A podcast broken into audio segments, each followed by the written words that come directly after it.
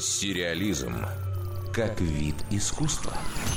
Режиссер картин «Реквием по мечте», «Черный лебедь» и наделавшего много шума в этом году фильма «Мама» Даррен Аронофски скоро выпустит сериал, частично снятый в космосе.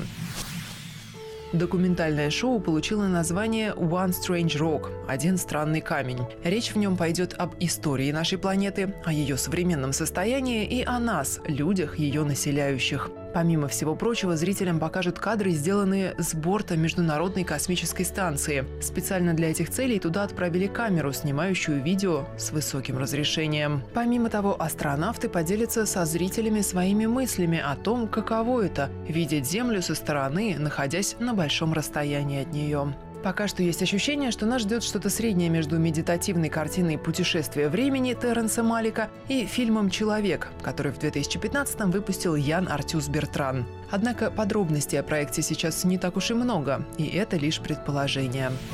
В роли рассказчика выступит один из самых востребованных голливудских актеров – Уилл Смит. Аронофски признается, он рад, что именно голос этого харизматичного и умного артиста будет звучать в его новом творении. Премьера «Одного странного камня» должна состояться в две тысячи восемнадцатом. По некоторым данным, зрители смогут увидеть сериал в марте. Шоу планируют перевести почти на полсотни языков и выпустить в ста семидесяти двух странах. А уже сейчас желающие могут оценить короткий, интригующий и очень красочный тизер, который опубликован в сети.